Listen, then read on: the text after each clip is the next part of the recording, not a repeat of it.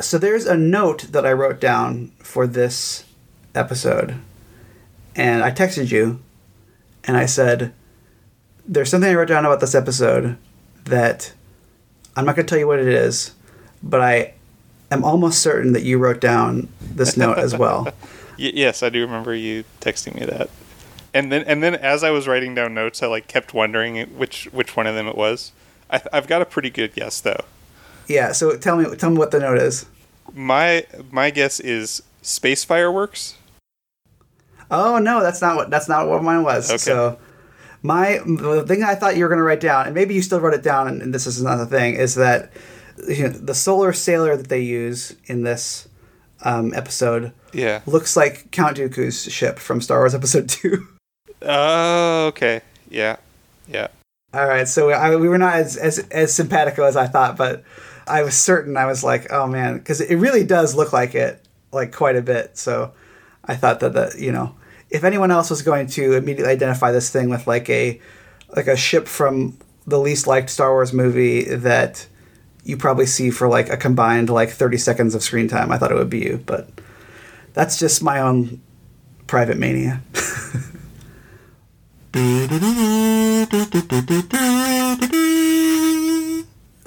Hi, everybody, and welcome to Out of Contracts, a show where two guys who have seen part of Star Trek try to watch all of it in no particular order. I'm Ryan Howard, And I'm Brady Jungle. and today we are talking about Explorers, which is Deep Space Nine, Season 3, Episode 22. Uh, it is written by uh, Hilary J. Bader and Renee Echevarria, and it is directed by Cliff Bole. The Memory Alpha synopsis is Sisko builds a replica of an 800 year old Bajoran spaceship and tries to use it to prove that Bajoran explorers could have made it to Cardassia without developing warp drive. So uh, I think we've talked about this one several times on the show because you know I, I kind of affectionately refer to it as the one where Sisko builds a boat. Uh, Yep. And I've been kind of curious to hear what you think of it because I think it's a real big time your mileage may vary episode. You know, my wife and I watched this show not that long ago, and when we watched this episode of DS9, I liked this episode a lot. I think, in large part because I am a dad, and it's like about a lot. A lot of the episode is about like dad stuff. Yeah. Uh, and Kim thought it was really boring. so I was kind of curious. I, I'm sorry, but before we kind of get begin, like, where do you come down on the spectrum of heartwarming and boring? I liked it a lot. I I thought it was a Okay. yeah. I I enjoyed it. I thought it. I mean, it's obviously like very sitcom as DS9 can be sometimes. hmm You know, it's very much just they kind of came up with a sci-fi premise for it, but it's really more of like a relation, like a family family drama story. Yeah. They barely came up with a sci-fi, a sci-fi Yes, premise for it because it, it really is It's just a like sailboat in space.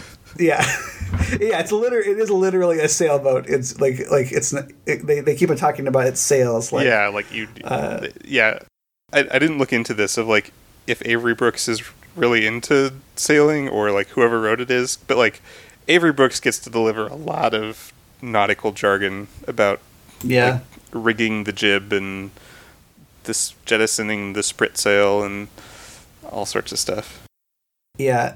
Uh, well, uh, looking on Memory Alpha, apparently the original story involved uh, O'Brien doing this instead, and then the producers who's were like, "Oh, we should do a father and son thing." So, uh, Yeah, Yeah. I guess I could see that, but yeah, that, it makes it makes more sense how it played out mhm, um, mhm. with like what they did with him and Jake and that. yeah.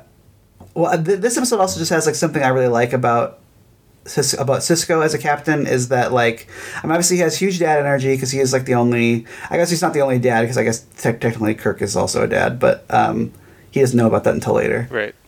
He has to. I, I mean, he's James Kirk. He has to assume. Yeah, right? he has to, he has to assume, yeah. But um, the like, I love how enthusiastic Sisko is. Like, he really seems to like Yeah. savor life, and like he just really enjoys like throwing himself into you know whatever he's working on, and, and, and you know obviously like the other captains have things they're enthusiastic about. You know, certainly like uh, Janeway loves science and Picard, you know, loves reading. You know, or Yeah, like, he gets into like archaeology in that. yeah, yeah. But just as like this is just him like I'm gonna build this thing and it's gonna be so cool and and, and also like I, I love my son I'm gonna go on it with my son that's gonna be great you know Yeah. yeah he just he's just very likable in this episode uh Yeah, and just kind of how he jumps into the like, you know, I think someone pretty early on is, I think maybe it's O'Brien, like is just like, can't you just like essentially like do this all on the holodeck, like sort of like make a computer model to figure out if this is possible or not? And he's like, yeah no, but it's more fun to like literally like build the whole thing by hand and like weld all the pieces together and yeah, like take Yeah, it out it- and fly it and sail it and you know they even they even drink have like dehydrated rations and and stuff to like be historically accurate. he yeah he literally does say that this is more fun like Yeah. he yeah uh, the one thing that I will say about this episode too is that I mostly remembered it as the boat episode, but I think it has a pretty solid B plot also that I enjoyed.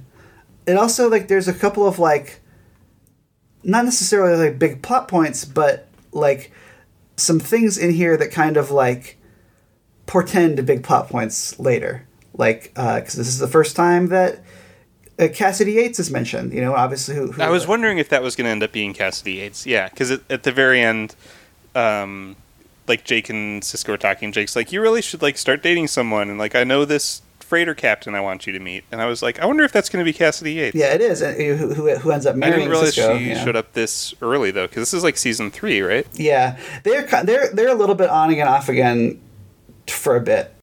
He's busy all the time, and she's busy all the time, and then also like there's a while where she's actually, I think she actually goes to jail for a little while because I think she like is helping out the Maquis for a bit, and so that's like a hurdle they have to get over and stuff. Um, but yeah, so she's on the show a lot, and I like I like her a lot. That uh, actress, so I can't remember her name right now, but she's not in this episode. But um, I, li- I like Cassidy quite a bit. So yeah, this is the first time that Cassidy's mentioned. Uh, this is also, I think, the one of the first times that Julian Bashir getting getting like second, getting a salutatorian because of this missed question is mentioned, which you find out later. Like he missed it on purpose so people wouldn't realize that he was uh, uh, augmented. Although I think that's oh, I'm- he was genetically engineered. yeah, my guess would be that's a retcon, but like you know, uh, it's yeah, because he seems pretty genuinely upset about it. upset about it in this one. yeah, but uh, uh, you know that's that's something that's, that's talked about here. Um, and also, this actually I think also might be the first episode the lead is in as well, which is who's also another like oh, really? character on the show. In that, Yeah, in I- that like incredibly awkward role play yeah, It happens at the very start. yeah. I'm kind of I'm looking up now. Because I, I was wondering at the time, like, it, it- was that the sort of thing where like they were already together? Because it seems like it seems like the sort of like they're already together, but like maybe trying to keep it a secret, or maybe just get really into role play. I don't know. Uh, I think I you know yeah I don't know. They're both like young single people. Like I think like yeah I think they're just kind of like it was their way of like flirting. But yeah, this is the first episode she's in. So yeah, a lot of a lot of firsts in this episode because Leeta's in a lot of the show. Like she's in uh, Yeah. 16 episodes of DS9, which is a good amount. So.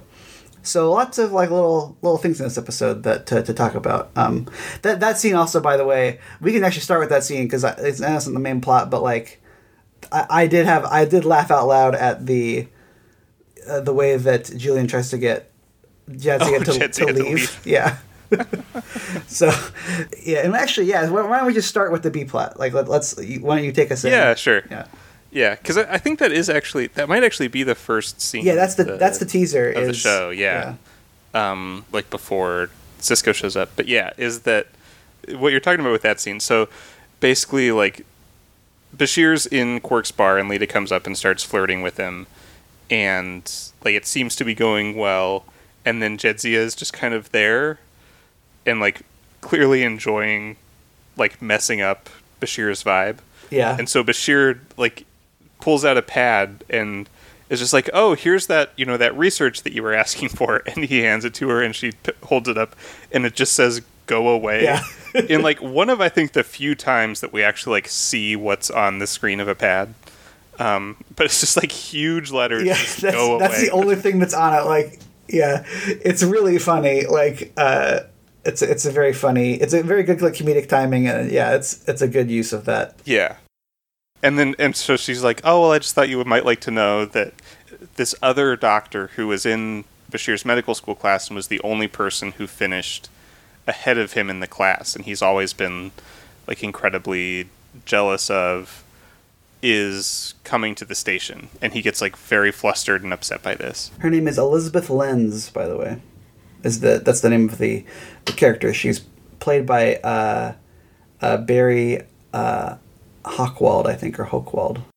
yeah and so then he talks to he talks a little bit to Jadzia and talks to O'Brien about how you know basically there was the final exam there was one question that he got wrong and and so she was you know the head of the class and she got her first pick of I, I guess that's how Starfleet Medical works is like whoever finishes at the top of the class gets their first pick of what assignment they take like what ship they get to serve on and the next one gets to pick the next one Yeah. and he's just like really upset that like someone else because apparently this ship was like sort of the like prime target that everybody wanted and someone asks him like well did you want to serve on the ship and he's like no no i always wanted to be on deep space nine in a very like sure everyone believes you julian type of way He said before though. I think even in like the first episode of the show, which I think is his first. It was his. uh, I think was his first day on DS9, or he's you know he's he's pretty new then.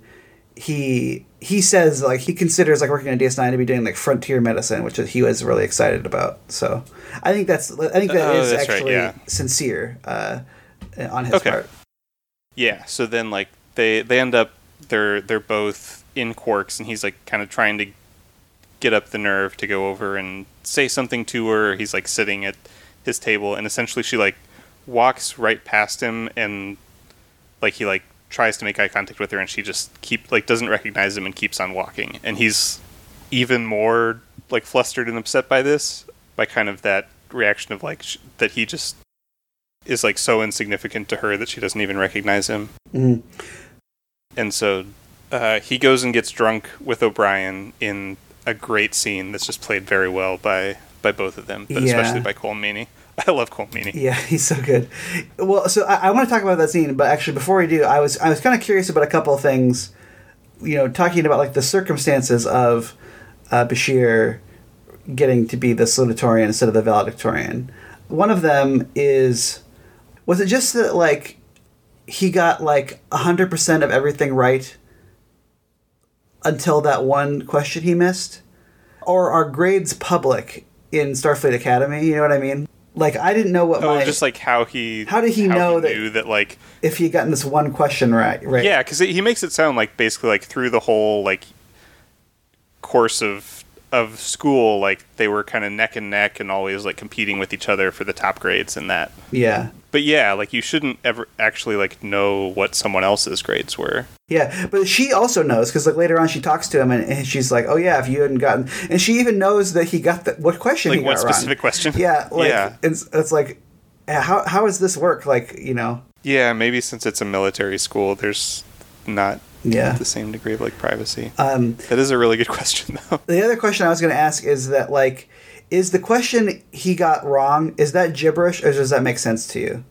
He says that he mis- mistook a preganglionic fiber for a postganglionic nerve.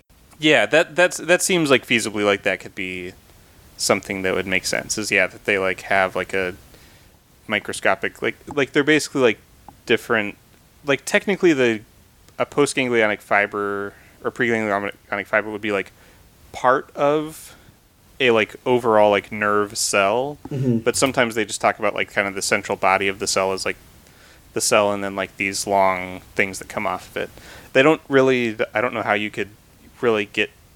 Yeah, I, I guess yeah. If, if it's like before, like they would technically both be nerves, but yeah, you could get theoretically like distinguish between something that's like preganglionic, like before it goes into like a ganglion, which is kind of a collection of like a bunch of nerves that all network with each other, and then one that's like one that's coming into it and one that's leaving it. Um, So then, like they would they would technically both be nerves. Like there wouldn't it'd be kind of weird for like to call one of them a fiber and one of them a nerve. But and then how how would one mistake one for another on a test? Like I, I guess like I I'm imagining in my head like that he's got like a test on a pad and like there's two different pictures and it's like click the click the nerve or whatever. But that seems like would would he have to do be doing that like in some kind of like a field field work type thing, like under a microscope identifying That's, things? Or no, I mean you you could maybe have it under like a microscope. My like kind of what I'm picturing is a similar thing, yeah, where they like have th- maybe they have like the whole structure and it's like label kind of what the different parts of it are, mm-hmm. and there's like A, B, C, and you li- like, you, like oh, sure, yeah, yeah, that makes sense. Called this one preganglionic and that one postganglionic or something like that. Okay, Um, gotcha, gotcha. but yeah, it's such a like microscopic thing that Literally, I don't.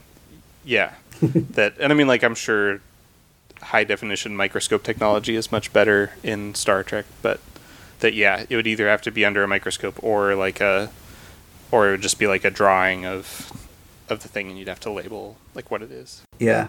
All right. Well, this has been Brady's Medical Corner.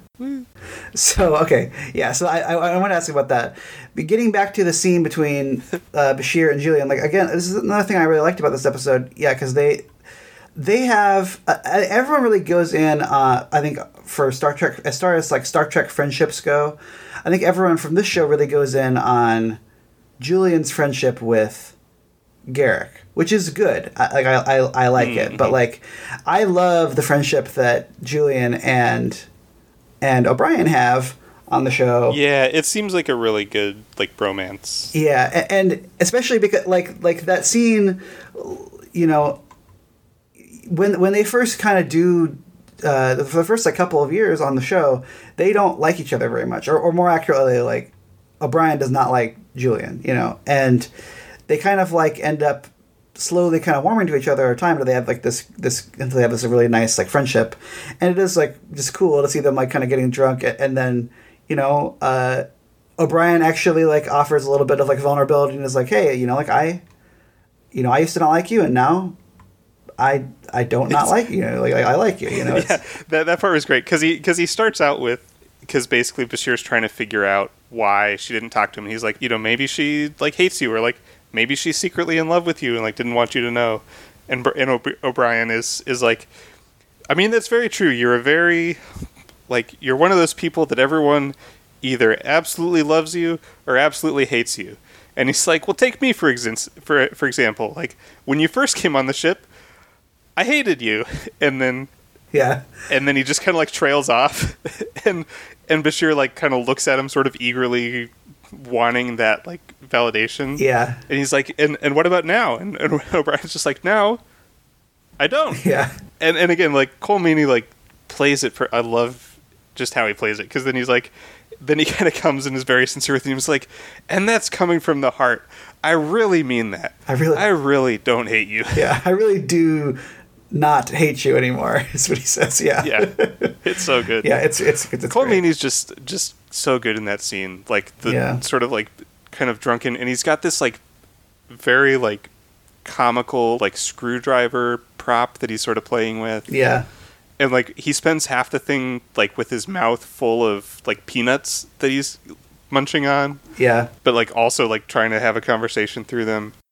Yeah. I really want to see some of his the movies he's in because he's like one of the only Star Trek actors who has like an actual movie career, and I would really like to see some of that stuff. I, I did see he's in um he's in Die Hard two, which I watched recently. Um, Really, but he's like barely in it. He plays like a airline pilot who gets killed by the terrorists. Um, but like it's it's definitely him. Like you see, he has lines and stuff, and we get Kim and I are like, no, don't, don't die, O'Brien. Like when he he crashes Right. into the ground. But yeah, he's really good. Um, I, I would like to see more of his stuff. Some people there's just not a lot of opportunity to do that stuff, but I think with him you could actually you could actually see him in some other things. Um, yeah, so then eventually Bashir does kind of screw up the courage to go talk to to Lense at the end, right? Yeah, and and event- essentially finds out that like she never actually knew what he looked like. Like she had, I guess, got introduced to him at a party at one point, but thought that he was like she got introduced to two people, and one was him, and another one was an Andorian, and she thought he was the Andorian, and that's why she didn't recognize him. But then they have a nice little scene where they kind of like both reminisce a little bit about med school and she actually says like well you know this it turns out this ship that everyone wanted to be on is actually kind of boring and like sometimes I wish I was on Deep Space 9 like you and then they like go off together to talk more or something. I think. Right. Well, and he finds out that like, rather than like feeling like she beat him, like she's always kind of admired him, you know, and like I thought that he was really an equal competitor, and and just that like she's really impressed with his work. Like she, because she actually then Yeah, she's like read some of the stuff he's published. yeah they go talk about they go talk about uh like this thing that she had already knew that he was working on. Um, so Yeah. it's like a cool little like just you know Yeah. The one thing, did you catch in that scene that um, it took me a while to catch it because they keep kind of cutting back and forth between like shots of him and shots of her, and like the lighting's a little bit like he's very like dimly lit and she has like like lights like straight on her face. But did you notice that she's wearing the older style of uniform? Oh like the like the ship uniform. Yeah, like she's wearing the like the next generation uniform, Mhm. and this is before they've switched to the like fully black and gray. Like it's Yeah. the the Voyager style where it's the Yeah, the best the style. colored like sh- shoulders. Yeah. But yeah, but they it took me a while because they kept cutting back and forth. But yeah, when they kind of like walk off together, you can see it that they're they're in two different um, uniform styles. We could talk forever about like the uniform consistency because I don't think anyone's ever explained it. Um, I was I was actually looking at a Twitter thread about it recently, just kind of like weird times where like different things have happened. My impression has always been that like because I believe this episode takes place prior to um, Voyager starting, if I'm if I'm not mistaken, Probably, yeah. and so Well, I don't know because the Maquis are already around. Yeah, pro- probably like a little before or like right around the time.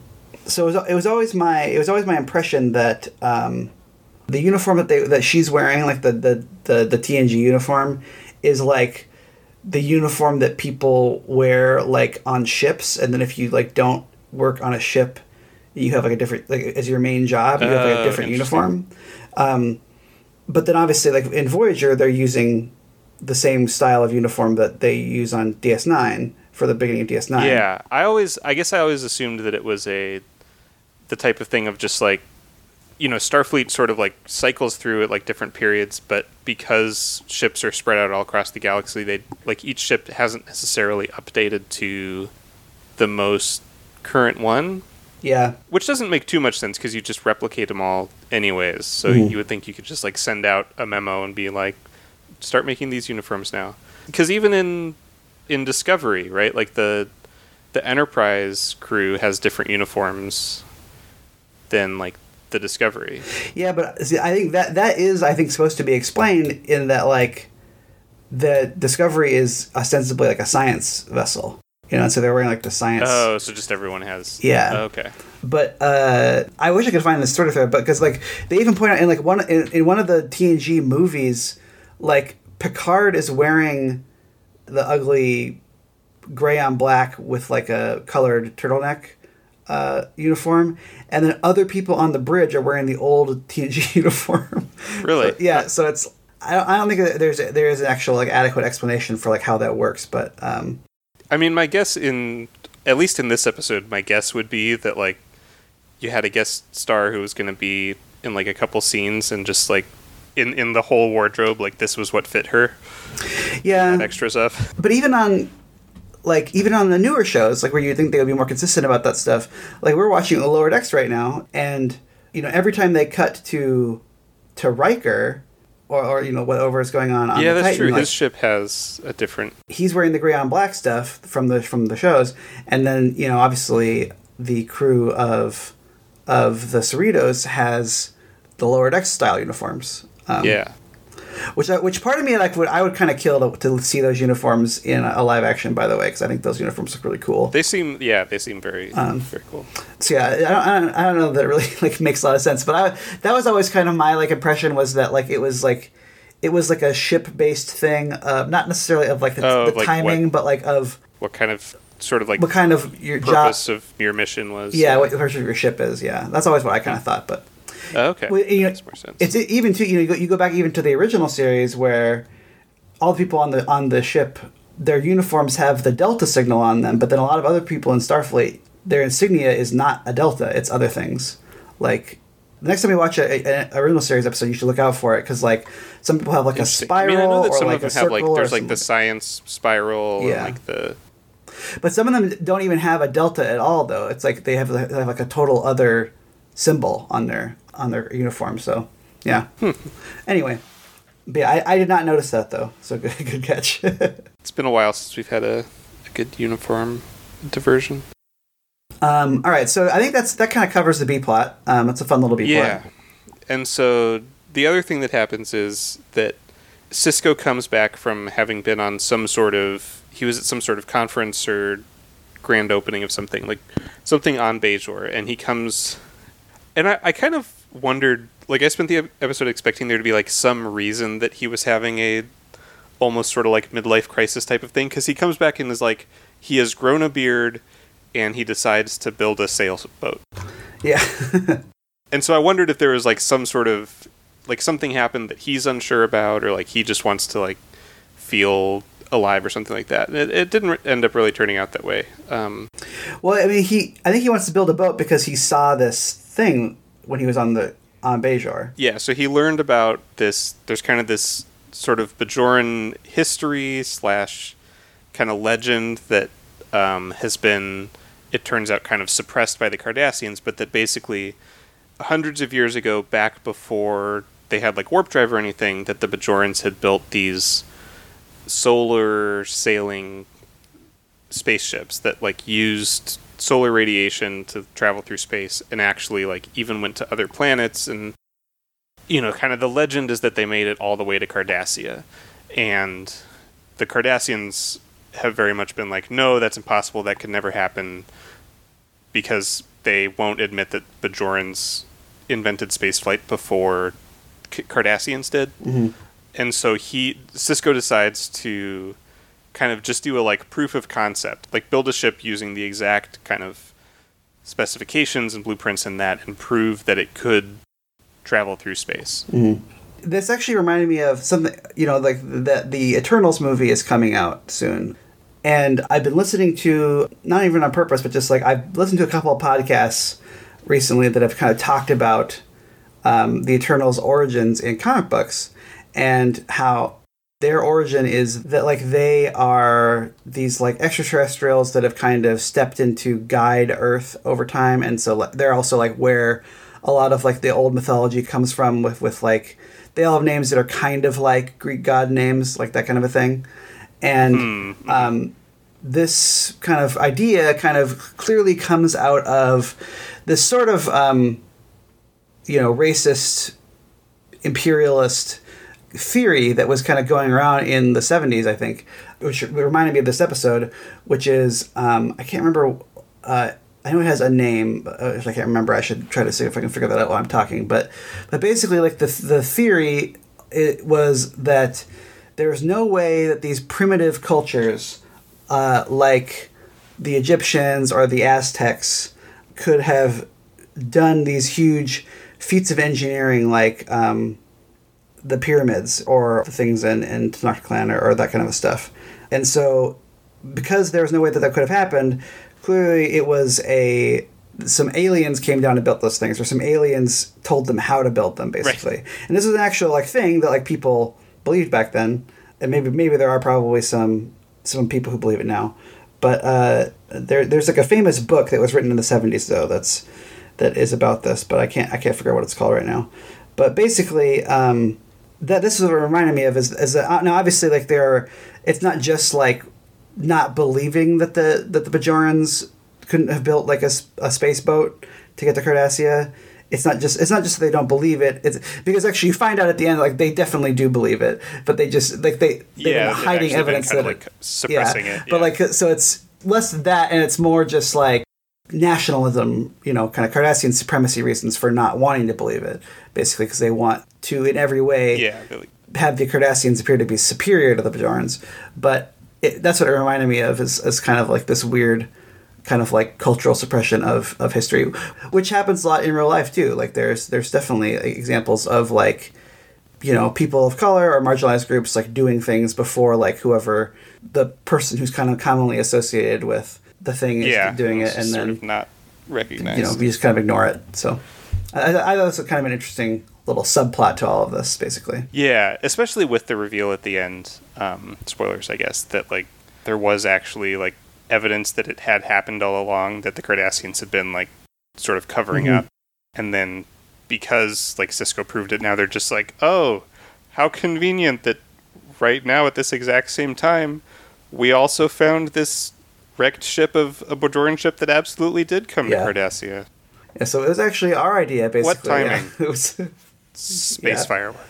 Oh, by the way, with um, another thing I wanted to note before we keep going with, with that, open, that in that opening scene uh, with Sisko and Jake. So this is, I believe, one of like three episodes, three or four episodes, where Sisko has both facial hair and head hair. Oh, okay, yeah. I was trying to figure out why he looked very Yeah, he does look weird.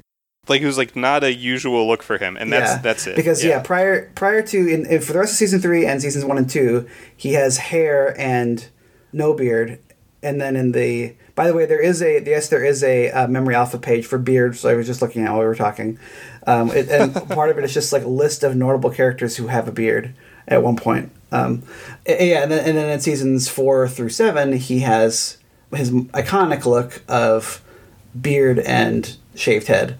Uh, and I was I was actually reading about this a while ago that the reason why he he originally didn't have facial hair is that he was kind of the main other thing that Avery Brooks is known for was he was on a show he was on like a detective show called Spenser colon for hire and he was the assistant to the um, main character uh, his name was Hawk and then he actually was in his own short-lived spin-off show called A Man Called Hawk okay, and then um, he actually was in after uh, Spenser for Hire was was taken off the air.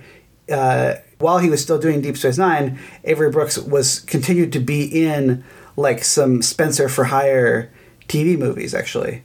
Uh, and so yeah, if you go if you go look him up on Letterboxd, like he has so few credits, but like several of them are just like these Spenser for Hire movies, and he has like the look that he would later have on DS9 as Hawk. He looks very similar, and so they were kind of like they gave him like his original haircut uh, for DS9 to try to get him to not look as much like Hawk from those shows.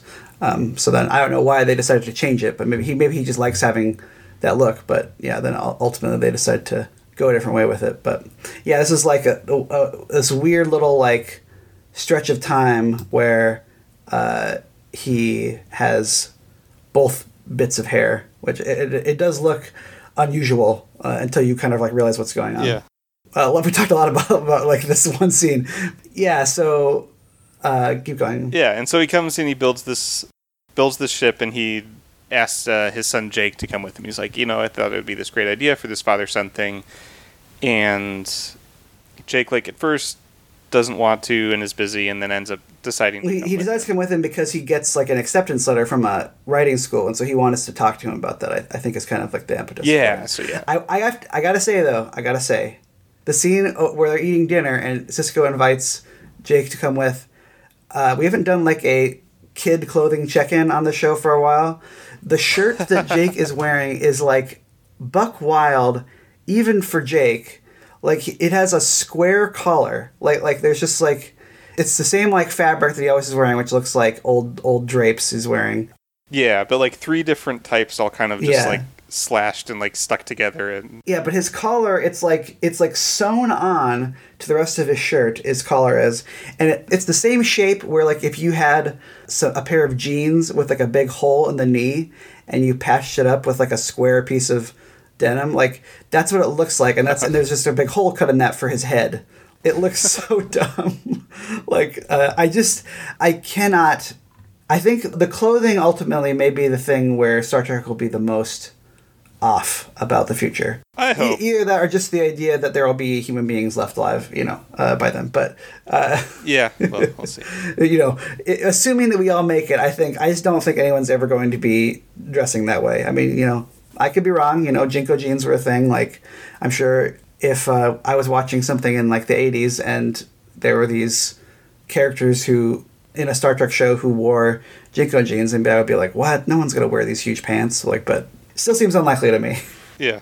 Although I I mean the outfit that Sisko has when they're like actually flying the ship is like or even his welding outfit, like neither one of those are really like normal clothes by any sense either. But, They look better, yeah. but yeah, not as outlandishly eye catching as, as well the kid the kids clothes are just so crazy like just universally like just like the young, younger kids just wear like that kind of like that wool like those like wool unitards that are still somehow like multi-layered and you're like how do you even put these on like uh yeah the, the kids fashion in particular it just feels like it's never going to it's just not going to happen Yeah.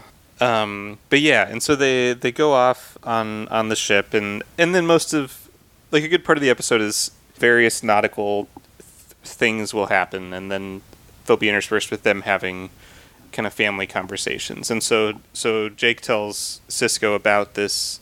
Well, f- so first Jake like shows him something that he's written, and Sisko reads it and is kind of like, "Yeah, it's it's it's pretty good. Keep working on it." Type of.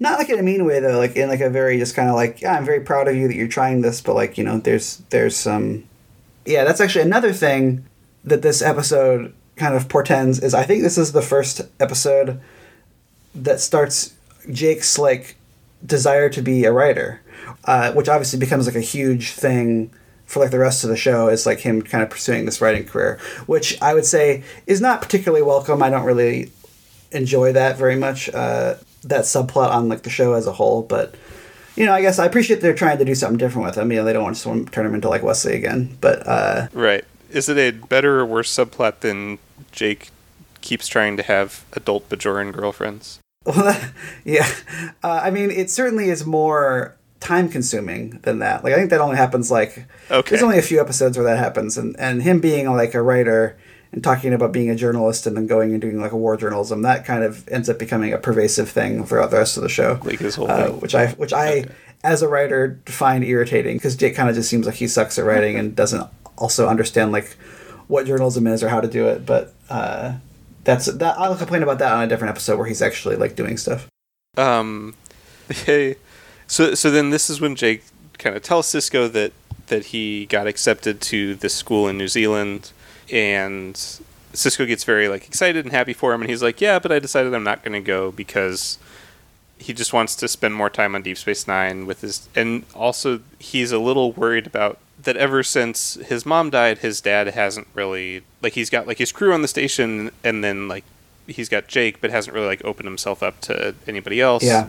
And so that's when he kind of talks him into starting to maybe date again, or and sort of sets him up with who apparently ends up being Cassidy Yates. And yeah, there's just a lot of kind of like father son talk and heart to heart type stuff. It's very sweet. It's like just like very well done. It's just all kind of very character based stuff, and it's not like you know super important to the plot or anything like that. It's just kind of like seeing these two people develop their relationship, and I don't know. I really liked it. It's it feels very like on the part of both of them, like it feels very like heartfelt, and I think I think in real life, like those two were got along very well, like on the show, like Yeah, you can tell they kind of have a sort of almost like kind of proxy relationship that yeah.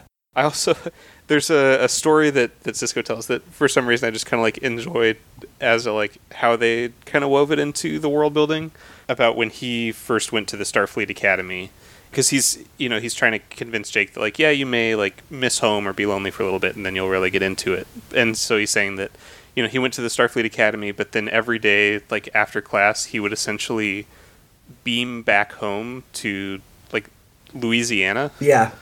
and just like show up in his parents' dining room and like sit down and have lunch with them, which I thought was just kind of like a fun thing that like I'm sure does happen in Star Trek, because people would like just kind of like visiting home from college is as simple. as- Yeah. and they say like you had like transporter credits or something that you used up, but Yeah, I do think about that sometimes. Like commu- commuting on Earth in the future must be a breeze. You know, it's like you could live wherever you want, and then yeah, and then work wherever you want. Yeah, you know, it doesn't matter. Yeah, That does sound nice. Like I, I hate, I, I that'd hate be real nice. driving, like to work. Like, like it's. I mean, not, not no one likes it, but like just like. I do think about that sometimes, like you know, when people like say things like, "Oh, if you had a superpower, like what would it be?" And sometimes I'm like, I would just want to teleport, so that way I would never have to. Yeah, that seems like it would be the most convenient of just like the amount of time you Yeah. would gain. Because I don't really. you know, because there's people that spend like two or three hours a day just sitting in a car in traffic going to and from work. Yeah, dep- depending on traffic, I probably am in traffic for an hour and a half or so, and yeah, I'm I've just I'm sometimes just like yeah, it'd just be nice to just be able to snap my fingers and I was and I'd be there. Um, and, and, and I feel that way just generally, like you know, you know, every now and then if I'm on a road trip, I'm like, it's like fun to like look outside and stuff, but usually I'm always just like, I just want to be where I am supposed to be. Just ready to like be there, yeah.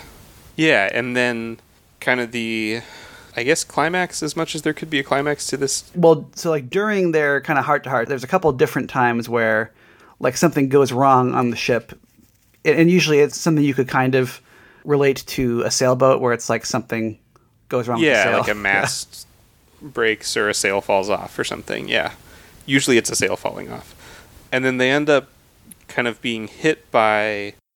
What they end up figuring out happens is they get hit by a wave of tachyons, which are like particles that move faster than light. So suddenly they've been like hurled forward at warp speed, and the jolt of that breaks his space sextant, um, which is another like really fun thing that he's super excited yeah. to play with. Um, and so they have no way of knowing like how far they've gone or really where they are because they also don't have you know like a computer or all the stuff that they're used to having on a starship. And so they're kind of like stuck adrift, waiting for someone to come and rescue them. And then suddenly they're approached by Gul Dukat and some Cardassian ships who are like, "Well, you did it. You came to Cardassia." Yeah you know, just like you said you were going to, congratulations, kind of begrudgingly, and then that's when they they do the whole. Coincidentally, we also just discovered this artifact that like is further proof that the Bajorans, you know, did do this really impressive thing all along, and they're just and they also have figured out kind of through this tachyon thing that like that must have been how they did it, how they like managed to travel that far. Yeah, and they and they set off, as you said, space fireworks to to rec- to recognize you know what they had done. That scene is interesting because, like, at first when they don't realize where they are, when when Sisko and Jake don't realize where they are, like the the ships kind of come up and they're all warships and they're kind of like, oh, what's going on, you know? And I was thinking about like how that all could have been like potentially like a lot more fraught than it ended up being because like at this point the Cardassians and the and the Federation aren't at war, but you know they're trying to keep this this thing quiet and and Sisko doesn't know where he is, and he doesn't appear to have any communication. You know, not that Dukat knows that, but like you almost kind of feel like if things had gone like a little bit different, the Bajorans could have just like blown them up and then just be like, well, you know. Yeah, and it's just like they went out on this voyage and then they were never found. Something must have happened to them in space. Yeah, because like because they're traveling through like a dangerous, like they keep talking about this belt or field or like something that they're traveling through that like is potentially dangerous for a ship that flimsy that they could get hit by like an ion storm or something like that. Yeah, um, and part of me was kind of like, oh, Sisko, don't give the game away because like Sisko kind of is like, what are you talking about? Yeah, and it's like, like you got you got to act. Like, where am I? Yeah, uh, you got you got to act like you meant to come here, so that yeah, it, you know, to to kind of like I said at the beginning of the episode that the solar sailboat that they use looks a lot like Count Dooku's um, starship from Star Wars Episode Two, which is also like a, a, solar. I think it's actually called a solar sailor, I believe, and it's like another like a solar powered uh, ship that uses like these kind of f- uh, flexible solar sails to to move around. And yeah, I was thinking this is this is another episode that like would have been really good to have. That's not how science works. Oh, show sure. up on to like explain yeah. to us how how because so, I know solar sail is like an actual, at least like theoretical technology that's been proposed for uh-huh. space travel. But um, that's interesting. I didn't, I didn't realize that. Um, but that there's parallels there. But then I was kind of like his kind of greeting by Gul Dukat, where like he kind of is like, "What are you talking about?" Like it, it kind of re- reminded me a little bit also Star Wars Episode Two when uh, Obi Wan Kenobi goes to Kamino and is sort of just kind of like, oh yeah, yeah, like, right. I'm I'm here. Why I'm here? Yeah, that, that, yeah, exactly. Like that's why I'm here. Like the, you know, where he's kind of, but Obi Wan does a little bit better job of like kind of at least kind of half pretending like he's supposed to be there. You know, right. where Sisko is like, oh, cool, like you know, I didn't didn't try to do this, but here I am. You know, yeah. Um, but uh, but just seems maybe maybe it's just I think I don't know I got that vibe really the first time I watched the show because at this point uh, in the show, Dukat is still relatively ambiguous, you know. But mm-hmm. uh, I think maybe knowing what I know now, it's a little bit more sinister. You know, the the potential of what he could have done to them. But yeah, I'm kind of like, man, keep it keep it close to your vest, then. Yeah, but yeah, just play along. um, trying to think. I uh, I think I've pretty exhaustively gone through my notes and plus some other things that I wasn't planning on talking about, like beards and things like that. Um, the the one thing there's one point where Bashir and I again I, I forget who he's talking to because he talks with both Dax and O'Brien about this, but is talking about this other doctor that he's jealous of, and he he throws away a line that says he says basically like, well she's probably like discovered a cure for aging or something like that by now, and I just thought to myself like no that was that's that other guy with the the like cellular entertainment uh, oh yeah, things. That's Yeah. it's a different guy. yeah, yeah. But he he's getting shut down by the. What was the, you remember when he he uh, he keeps on talking about like the degenerates or something like like he keeps on Oh yeah, what is it? The yeah, like conformists or something like that. Yeah.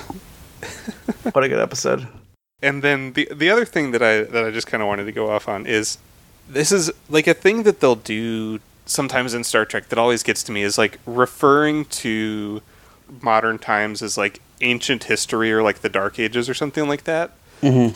when like the parallel like i feel like it's not long enough ago for you because they this one they always talk about like what the ancient bajorans would have done um but it's what did you say at the beginning it's like 800 eight hundred years yeah ago? eight hundred years ago which i feel like isn't right like that would be the equivalent of like the 1200s so like the crusades which like I, I feel like you wouldn't use the term ancient to talk about something that long ago if you try to apply like kind of current like like i don't know if there's a transitive property of antiquity but Yeah, I, I don't know if there's like a, an official standard for when you use the word ancient. I, I know that like people talk about ancient Rome and they mean like the Roman Empire, which so like, you know, that's like yeah but that's like 2000 years old, you know, or so. right Uh, yeah You know, but yeah, I don't know what but the i feel like wouldn't talk about like the middle ages as Right.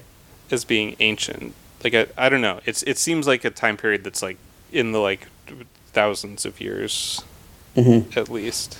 Yeah, I don't know. But Uh I, I'm I'm I'm not sure if there's if there's a standard for that. you know, because there's like McCoyle always like whenever he has to to like practice any sort of medicine that's not tricorder based is it's just like oh man like the dark ages of medicine or like prehistoric stuff and it's just like well it's you know it's like 300 years Mhm. it's not that Yeah, yeah. surely there was like still recorded history from now is like still around in Right. the 24th century. Although I guess there's been like some world wars between now and then, so maybe stuff's been lost. Yeah. The by the way, the thing that the uh, cellular uh, regeneration entertainment chamber guy, the thing he keeps on saying is, is the soulless minions of orthodoxy. Uh, is the, the people he keeps on complaining about. Like that are like hunting him down or whatever. Yeah. That episode ruled. What a good episode. Um, yeah. Uh, the only other thing I, I was looking through my notes again. The one thing I missed talking about was that part of me didn't want them to find didn't didn't want them to get to Cardassia because I wanted them to prove Kira wrong because there's this one scene, I think the only scene with Kira in the episode at the very beginning where she gets very like snooty about the idea that maybe the Bajorans didn't get the Cardassia because like she has no evidence that they did and O'Brien is kind of like, "Well, why do you have to build this thing like they couldn't have gotten there because of this reason, this reason, and this reason scientifically, you know. And I think Sisko's response of like, "Well, I just want to see, I just want to try it out myself." And because he's not even intending to go all the way to Cardassia. Like he just kind of wants to prove that it can like make a trip through space. yeah, Like I think he was trying to get like up to that like I keep wanting to call it the Kuiper belt, but that's a real thing that is different. But like like up to that point, but not travel like through that and all the way to Cardassia.